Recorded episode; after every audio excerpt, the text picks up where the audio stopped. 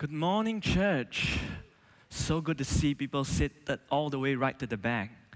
You know, in our church, we have a practice when we plan the preaching calendar, and our desire is that our sermons get progressively better over the year, and we save the best for the last.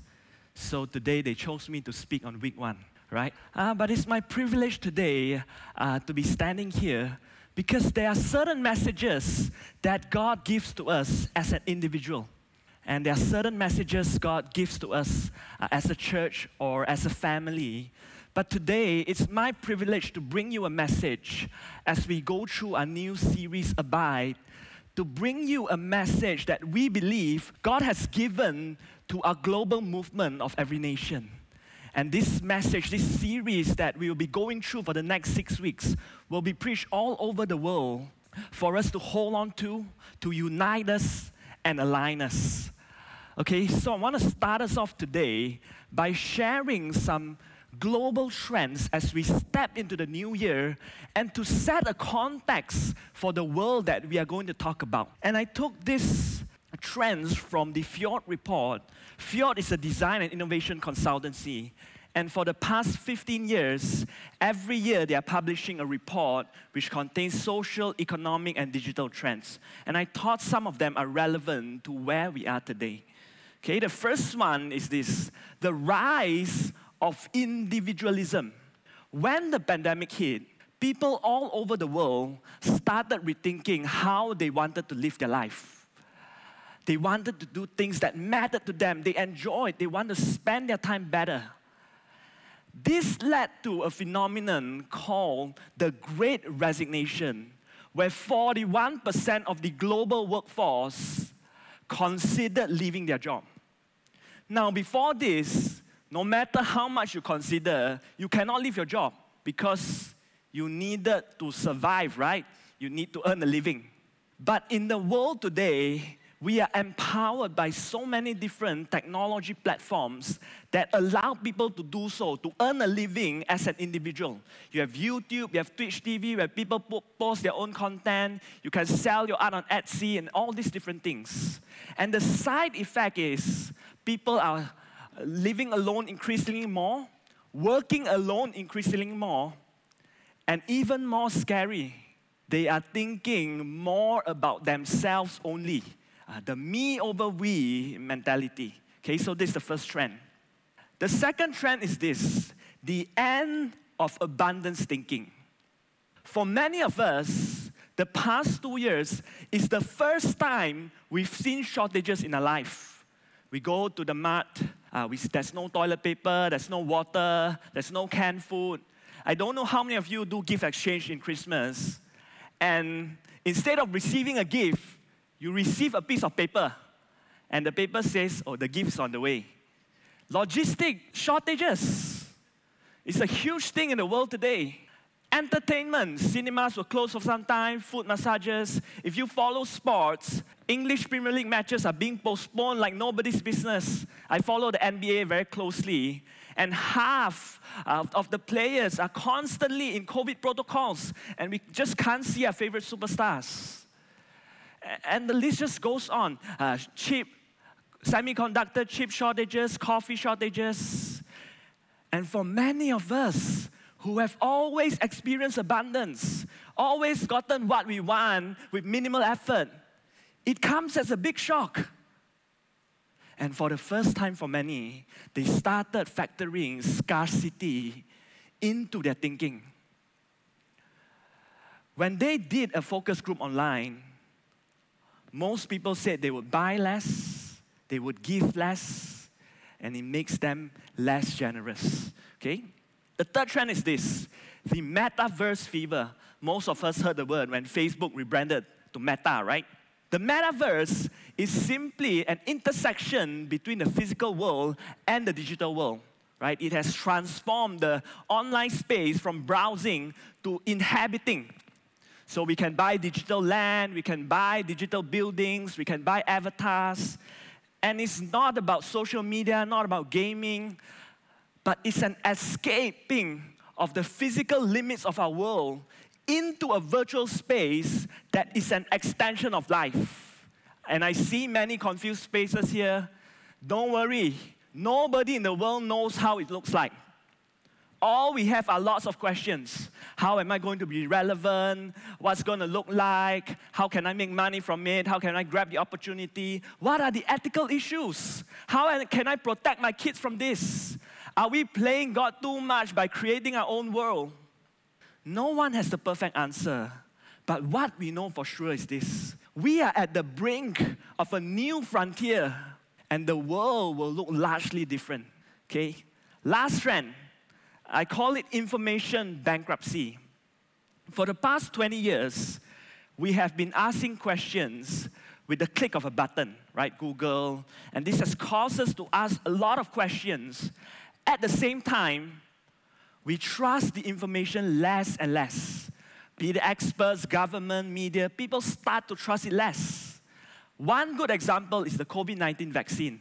They have found out that people trust social media posts where their friends post about their symptoms more compared to scientific evidence or research based data by the experts.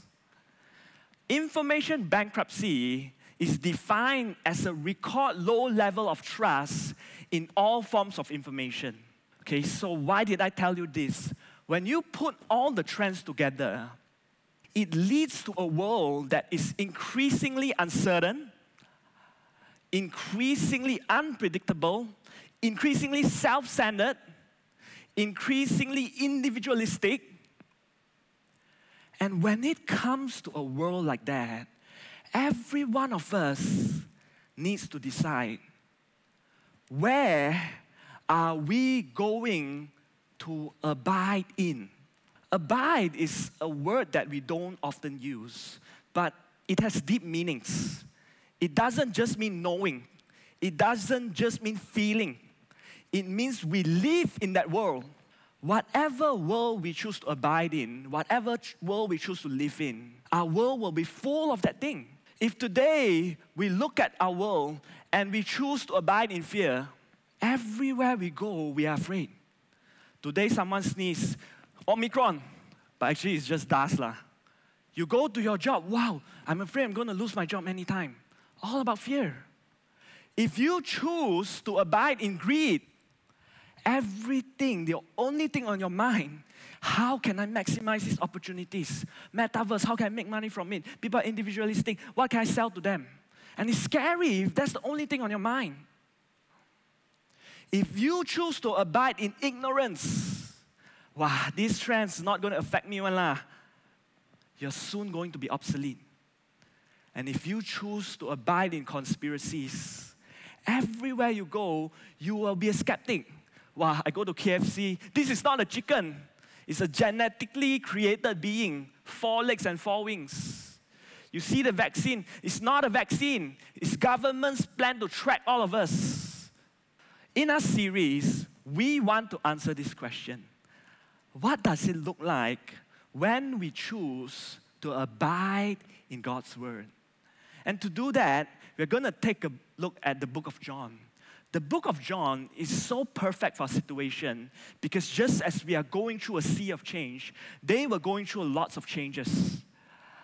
Jerusalem had just been destroyed, uh, and the Jews were scattered throughout the empire. So there was an increasing interaction between the Jews and the Gentiles. And just as I am trying to appeal to you to choose Jesus and to abide in His word,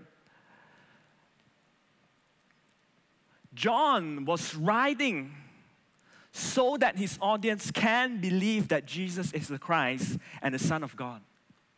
There's so many ways to look at the book of John. Uh, if you were with us a couple of years ago, we did this series called Beyond the Signs, where we look at the miracles in the book of John.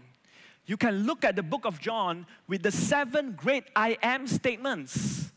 Uh, Jesus said, He's I am the bread of life, I'm the good shepherd, so on you can look at the book of John through the seven greater than statements. Jesus said it was greater than the Sabbath, greater than Abraham, greater than Moses. In this series in particular, we are going to look at the book of John through the lens of looking at passages that reveals the aspects and impact of God's Word. Okay? Our desire is that after this series, everyone will be able to walk away saying, I want to abide in God's Word because it's so powerful, it's so relevant, and it's so transformative to my life. Okay?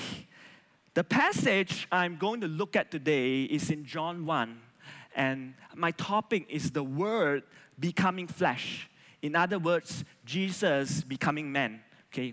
The first half of John 1 John 1 to John 18 is just a phenomenal passage. If you know someone who has never read the Bible or never heard of Jesus, this potentially is one passage he can read because it's kind of like a summary of the whole Bible and it's also an elevator pitch of why someone should choose Jesus.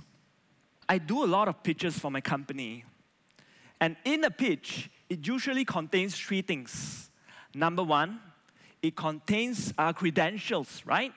What have we done? Who we are? Uh, what are our achievements? It contains a value proposition. What can we offer to people? And it contains our heartbeat or intention.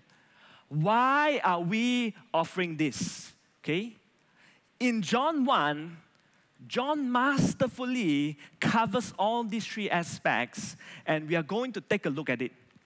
The first part, verse 1 to 5, it talks of uh, Jesus' credentials. John was writing credentials for Jesus. And let's read it and I'll explain later. In the beginning was the Word, and the Word was with God. The Word was God. He was in the beginning with God. All things were made through Him, and without Him, not anything made that was made. In him was life, and the life was the light of men.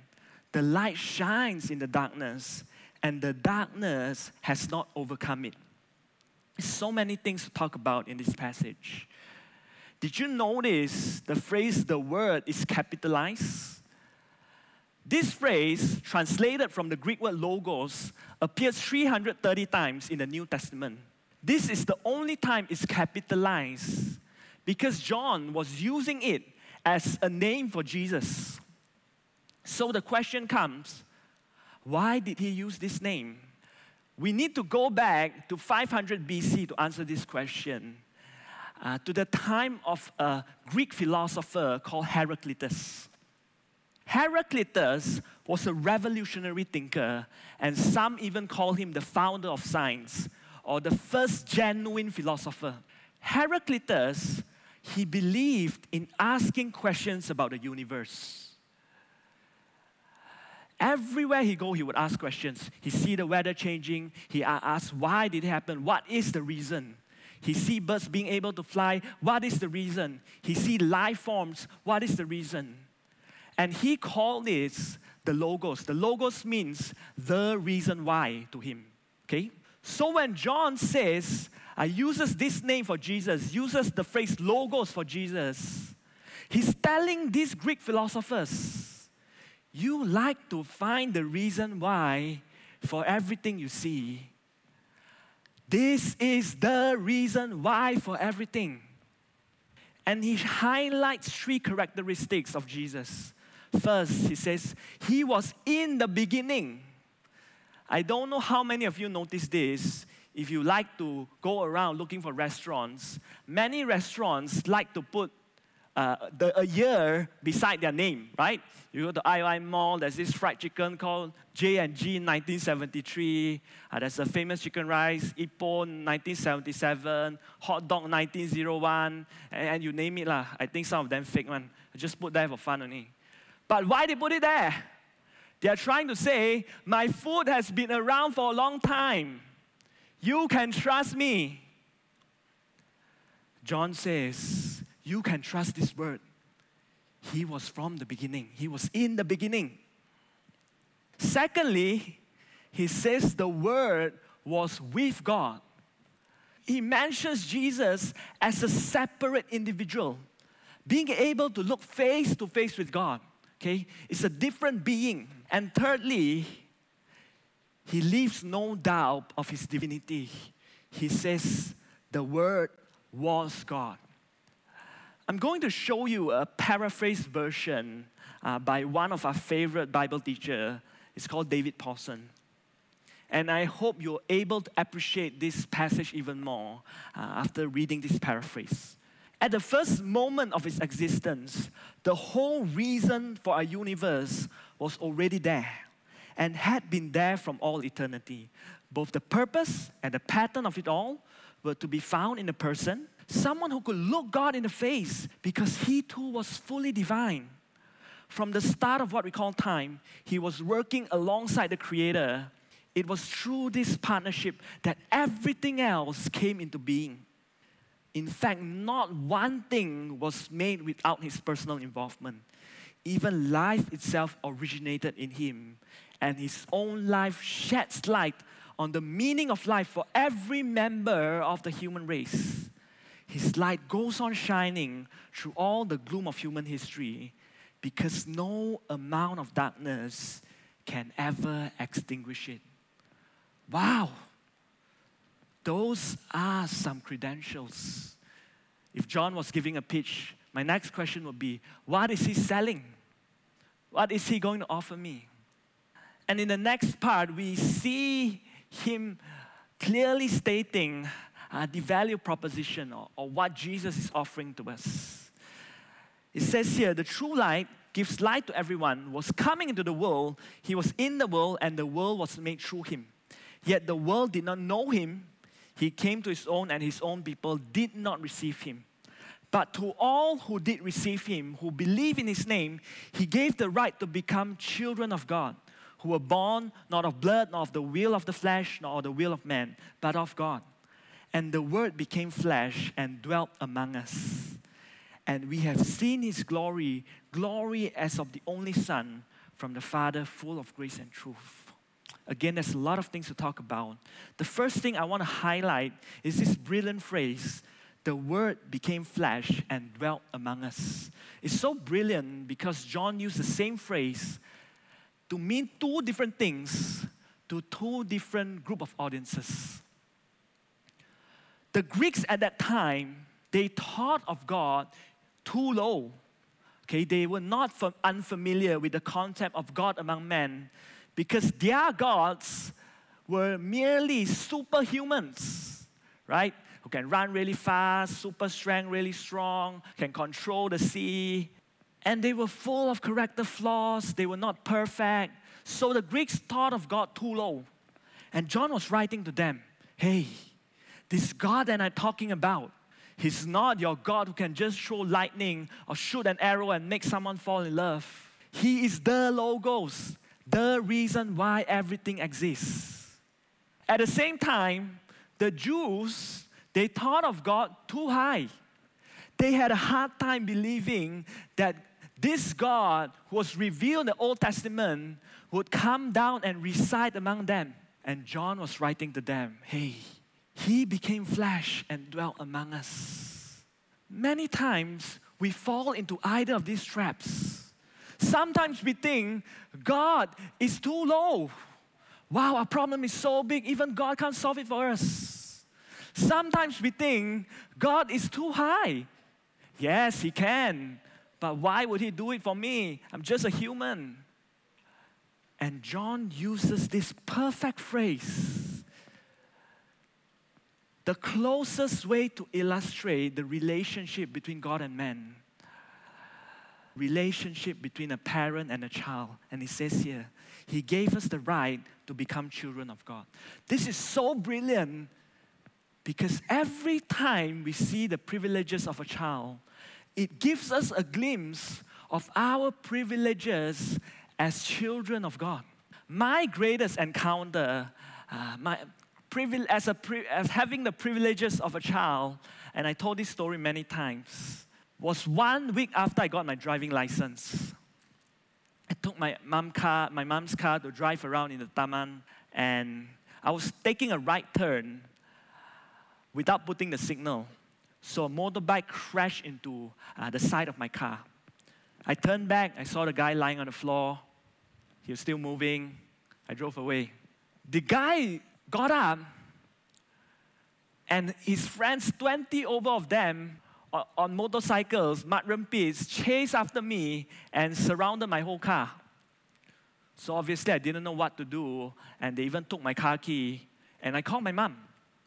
My mom came, and one woman against 20 over men, I could still remember the scene. And she paid them off, and she walked me back home. She didn't mention about the car, uh, she just wanted to know if I'm okay. Every time I recall this story, I, of course, I appreciate my mom it also gives me a glimpse of how God thinks of me.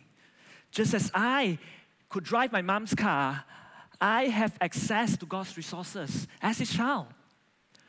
Just as my mom protected me, God will protect me. Just as my mom redeemed me, God has redeemed me. Every time you see the privilege of a child, remember that that is your privilege if you choose to become children of God. And that is John's value proposition. Lastly, the last part covers God's heartbeat, okay, his intention. And it says here, from his fullness, we have all received grace upon grace, for the law was given through Moses. Grace and truth came through Jesus Christ. No one has ever seen God, the only God who is at the Father's side. He has made him known. Jesus has made God known to us. And this is something very important. I have a friend who has a secret admirer. Okay, so one day she received a gift uh, from a food panda delivery driver. It's a Baskin Robbins ice cream. The problem is there's no sender, there's no message, and no matter how much this guy loves or likes the girl, he has no chance to get the girl because he did not make his love known. Okay, so guys, you want to chase a girl, you want to stand a chance, at least make yourself known. God is not like that. He's not a secret admirer hiding in a corner, hiding up in heaven. He wants to make himself known. He wants to make his love known. I saw this sermon online from Kingdom City. It's a brilliant sermon where the pastor looked at the Bible chronologically and broke down how God made himself known progressively throughout the Bible.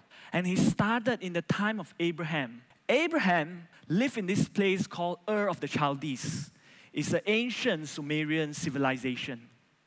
The people at that time, they were largely farmers, so they planted crops. And to them, the most important thing is rain, right? Ah, if not, the crops cannot be fertile. So they thought God is in the sky who will send the rain, and they needed to please God. Now, that's a big problem. There's no scripture, they don't know how else to please God. So, what do they do? When you don't know something, you make it up.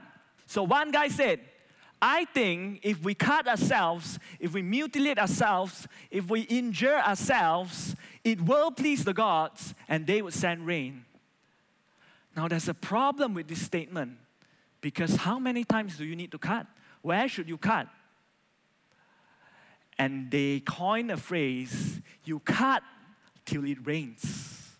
Another day, a guy stood up and said, I think if we sacrifice our children, it's going to please the gods. And they started doing that. So when Abraham received God's commandment to sacrifice Isaac, it wasn't just that he was obedient.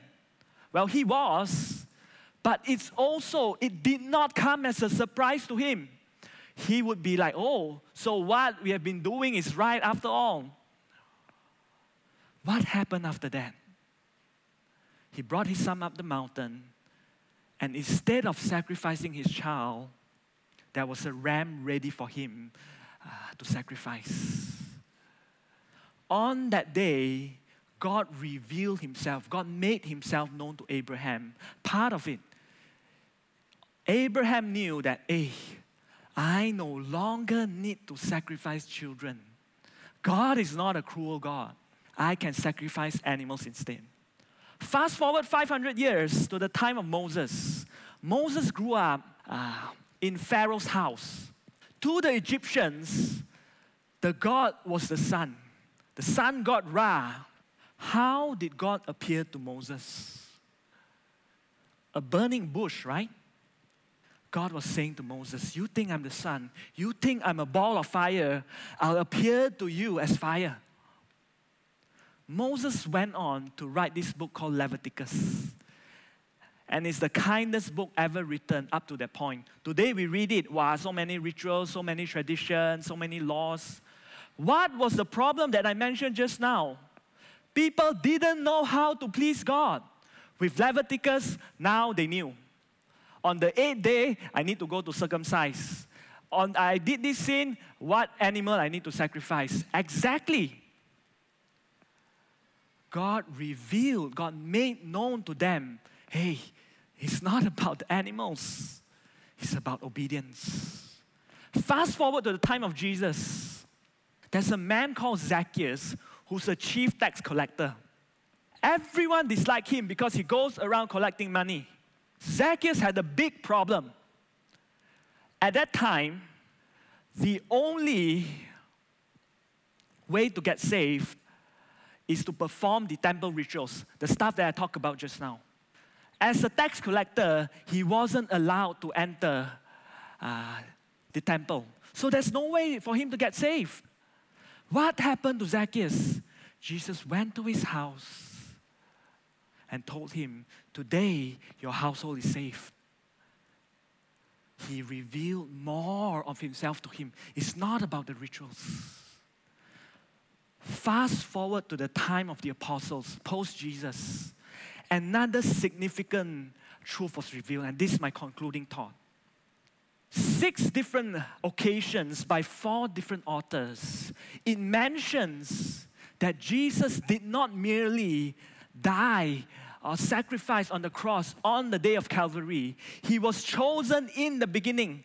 The clearest is in 1 Peter 20 here, 120. It says, He was chosen before the creation of the world, but was revealed in these last times for your sake.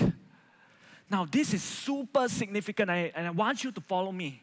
This statement is saying it's not like the world was in a mess and they had no choice, and God sent Jesus to become the solution.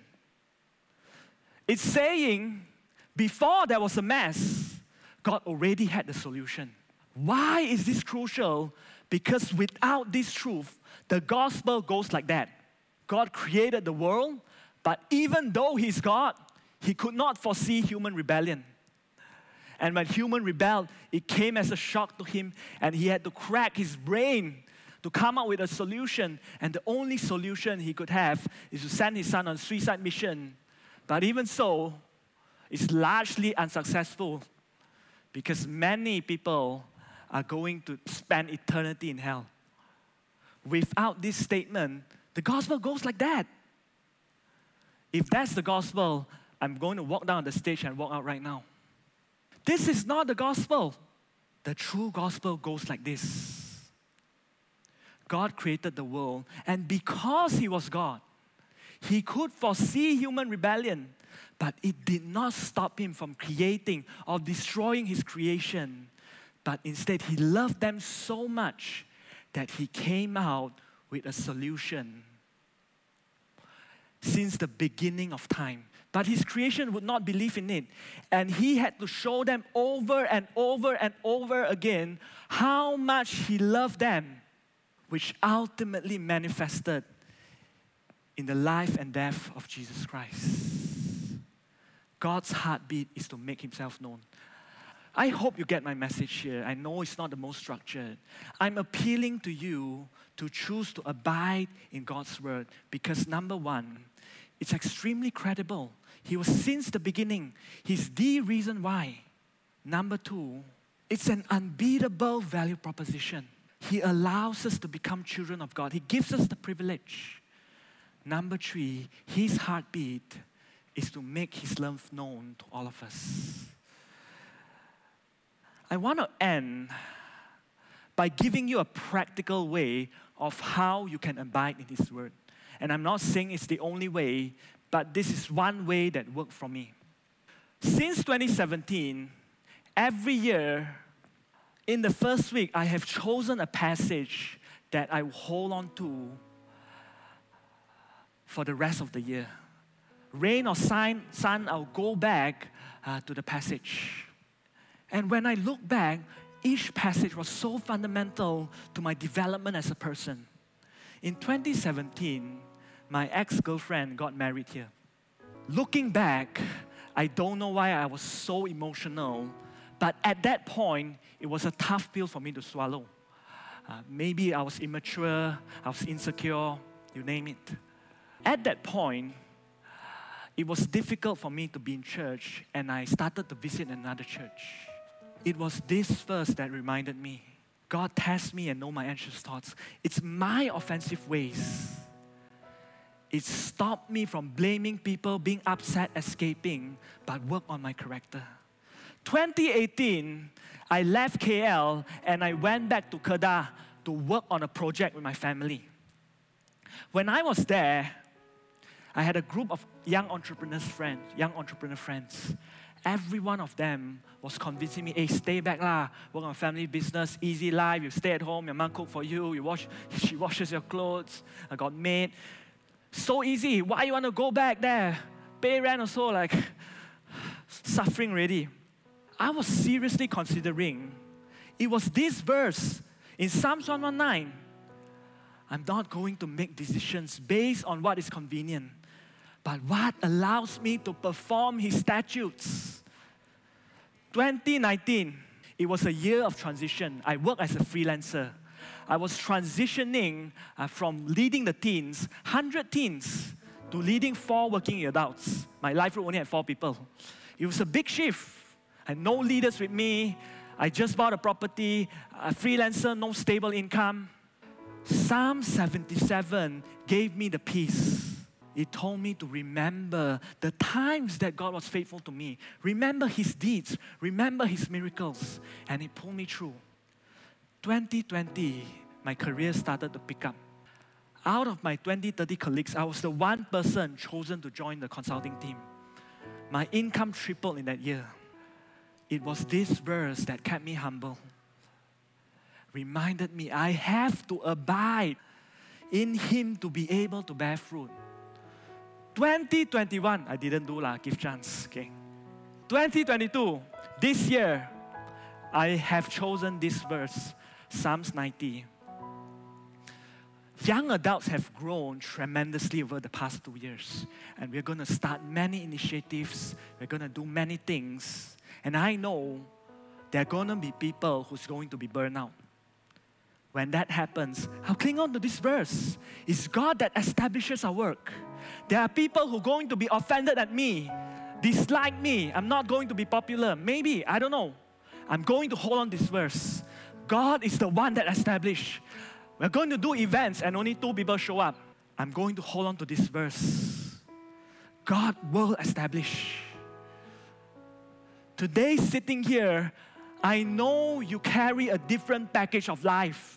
Some of you have more difficult lives to live, more heavy loads to carry. I want to tell you that God is bigger, wider, deeper than anything you can imagine. The Word is ever so powerful, relevant, and transformative. It is the best place that we can abide in. Let me pray for all of us. Father, we thank you for your Word. We thank you that you became flesh so we can see and feel your love for us. Yes, the, the world is chaotic. Yes, there's self centeredness.